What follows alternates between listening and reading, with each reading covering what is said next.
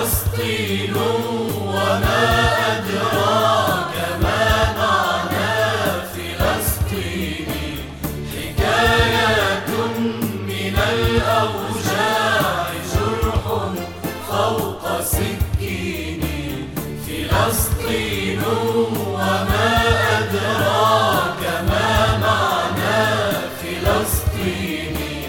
بسم الله الرحمن الرحيم والحمد لله رب العالمين والصلاة والسلام على سيدنا ومولانا محمد الأول في الفضل والتقديم والذي طبعت طينته من التسنيم.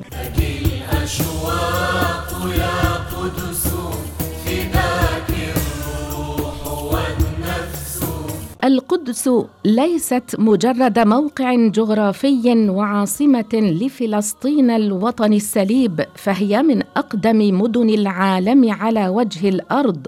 ورغم كل ما حل بهذه المدينة من حروب ونكبات وما تكاثر عليها من ويلات أدت إلى هدمها وإعادة بنائها فإنها كانت في كل مرة تخرج من المحن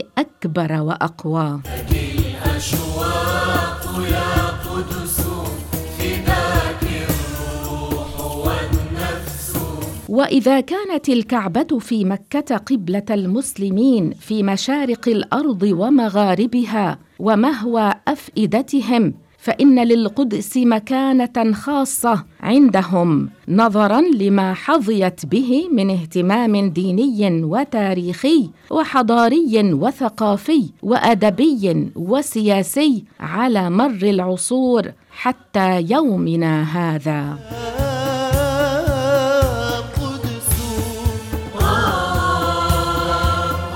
وتعتبر القدس ملتقى القارات الثلاث آسيا وإفريقيا وأوروبا وهمزة الوصل في حركة المواصلات البرية.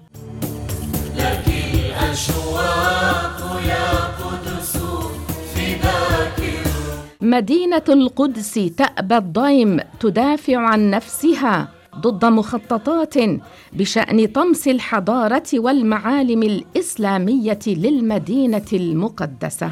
قدس القدس اسم عربي قديم. القدس مدينة مهمة عند المسلمين وكانت قبلتهم لمدة سبعة عشر شهرا وقد أطلق عليها أسماء عديدة. أقدم تلك الأسماء الاسم العربي الكنعاني مدينة السلام. فعندما عمر الكنعانيون بيت المقدس قبل خمسة آلاف سنة سموها بهذا الاسم. نسبة إلى سالم أو شالم وهو معنى السلام عندهم. فلسطين وما ويقال إنها تذكر أحيانا باسم يبوس أو مدينة اليبوسيين نسبة إلى سكانها الأصليين وهم من بطون العرب الأوائل في جزيرة العرب الذين نزحوا من الجزيرة العربية مع من نزح من القبائل الكنعانية قبل أربعة آلاف سنة ليستقروا على التلال المشرفه على المدينة القديمة.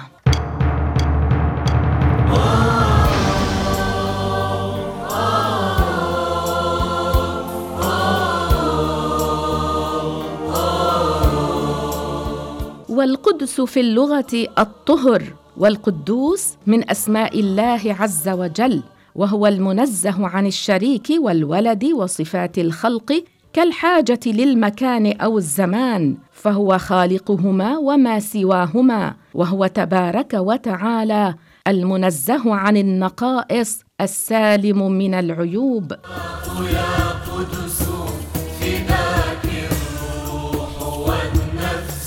وبيت المقدس القدس والنسبة إليه مقدسي جاء في لسان العرب في مادة قاف دال سين القدس وهو الطاهر المنزه عن العيوب والنقائص. والتقديس التطهير والتبريك وتقدس أي تطهر. وورد في القرآن الكريم ونحن نسبح بحمدك ونقدس لك. يا قدس فداك الروح والنفس فأنت الراية العليا وفيك الأنس وأضاف ابن منظور ومن هذا بيت المقدس أي البيت المطهر أي المكان الذي يتطهر به من الذنوب والقدس البركة. وأما الأرض المقدسة فهي بلاد الشام وبيت المقدس منه. ثم يذكر ثانية الأرض المقدسة المطهرة وهي دمشق وفلسطين وبعض الأردن كما يقول الفراء.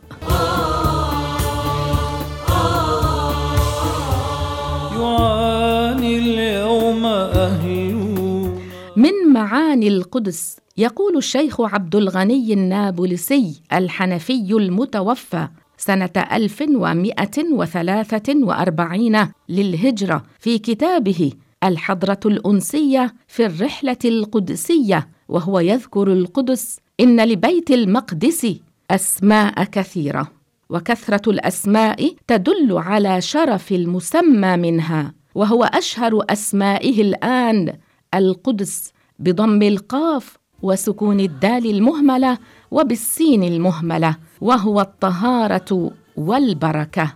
والقدس اسم ومصدر في معنى الطهارة والتطهير.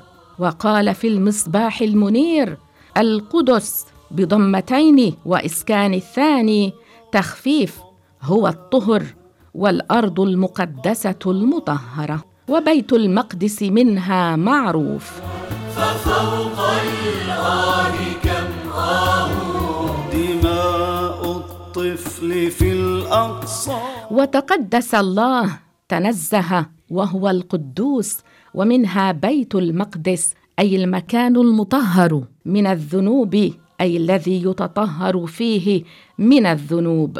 ومنها البيت المقدس أي المطهر وتطهيره إخلاؤه من الأصنام وقال الحافظ ابن سرور المقدسي المتوفى سنة 765 للهجرة في كتابه مثير الغرام في فضائل زيارة القدس والشام يقال بيت المقدس والمقدس بالتخفيف والتثقيل والقدس والأرض المقدسة والمسجد الأقصى. انتهى. ويقال له المسجد الأقصى لبعد المسافة بينه وبين المسجد الحرام. غدا الأقصى برسل الله يفوح شفاء وزاد ضياء ورد في الأحاديث الصحيحة أن رسول الله صلى الله عليه وسلم قال لا تشد الرحال إلا إلى ثلاثة مساجد مسجدي هذا والمسجد الحرام والمسجد الأقصى. غدا الأقصى برسل الله يفوح شفاء وزاد ضياء فقد صلى طه فقد صلى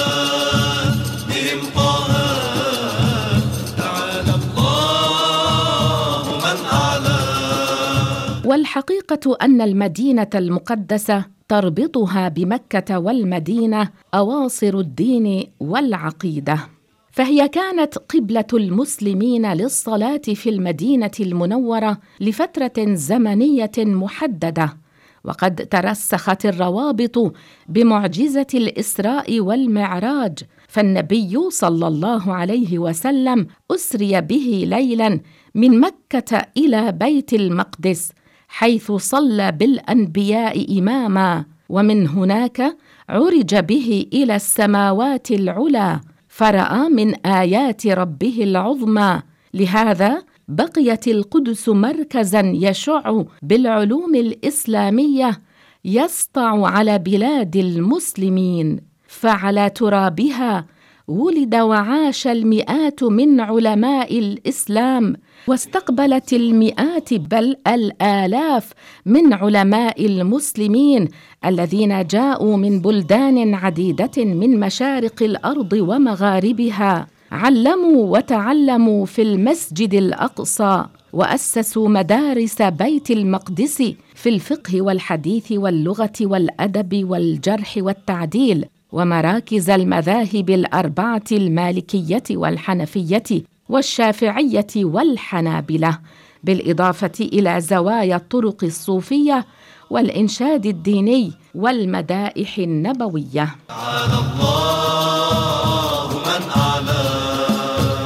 وبالمعراج أكرمه وشرفه به مولاه. وبالمعراج أكرمه. وقد تحقق الفتح أيام الفاروق عمر بن الخطاب رضي الله عنه سنة خمس عشرة للهجرة حيث دخلها عمر رضي الله عنه بنفسه وكتب لأهلها العهدة العمرية فقد أبى سكانها الا يسلموا مفتاح بابها إلا أن يأتي الفاروق عمر رضي الله عنه شخصيا والعهدة العمرية ميثاق يثبت حق المسلمين الشرعي بفلسطين وما حولها عامة والقدس خاصة. وقد أعطى عمر بن الخطاب رضي الله عنه الأمان لأهلها. إلى السبع الطباق على من الأقصى على المرقى إلى السبع على من الأقصى على المرقى من الأقصى. على المرقى من الأقصى. على المرقى ثم ذهب رضي الله عنه إلى موقع الصخرة المشرفة في المسجد الأقصى وكانت خرابا فأزال بيده ما كان عليها على الصخرة من أقذار وأمر ببناء مسجد في الزاوية الجنوبية. ثم قام بالإشراف على تنظيم شؤون الدولة الفتية ونظم البريد وعين للمدينة حراسة دائمة تحميها من اللصوص وجعل القائد يزيد بن أبي سفيان واليا عليها يساعده في القضاء الصحابي الجليل عبادة بن الصامت وفي تصريف أمور الجيش الصحابي شداد بن أوس. غدا الأقصى برسل الله.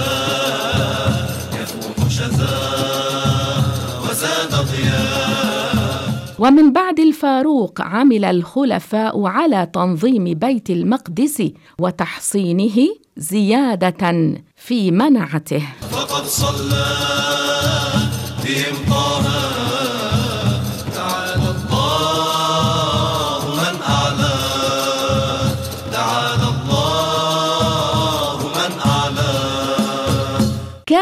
يبخرون القبة والمسجد في الليل وجعل فيها قناديل من الذهب والفضة وجعل فيها العود المغلف بالمسك وأيضا فرشت أرضها كذلك أرضية المسجد بأنواع البسط الملونة.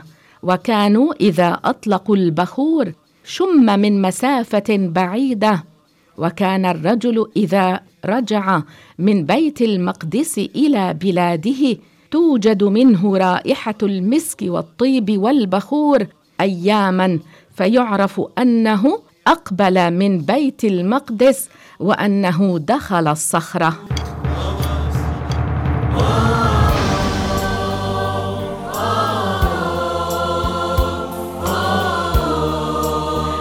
بعد بني أمية جاء حكم بني العباس فواصل الخلفاء العباسيون الاهتمام ببيت المقدس.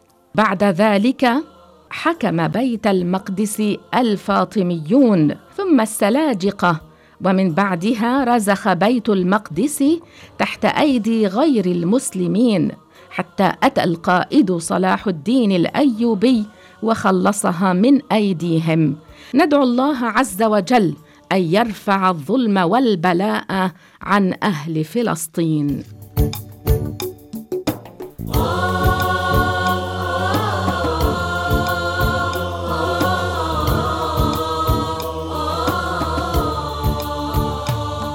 وهذا غيض من فيض من تاريخ القدس الشريفة العربية.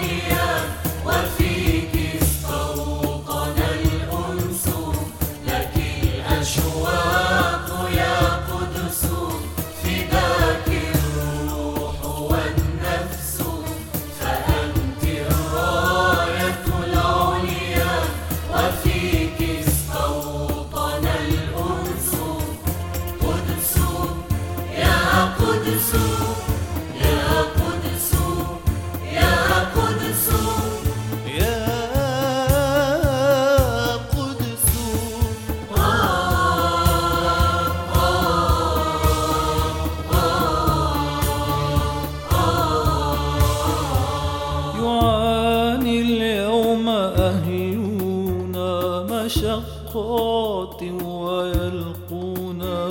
يعاني اليوم أهلنا مشقات ويلقونا. فمن يغتال في الأقصى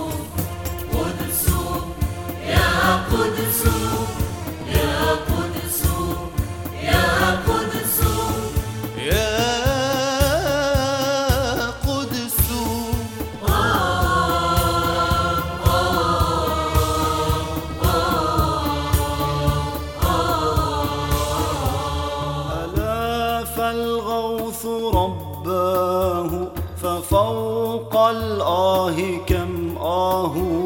ألا فالغوث رباه ففوق الآه كم آه. دماء الطفل في الأقصى. دماء الطفل في الأقصى. شهيدا كيف ننساه.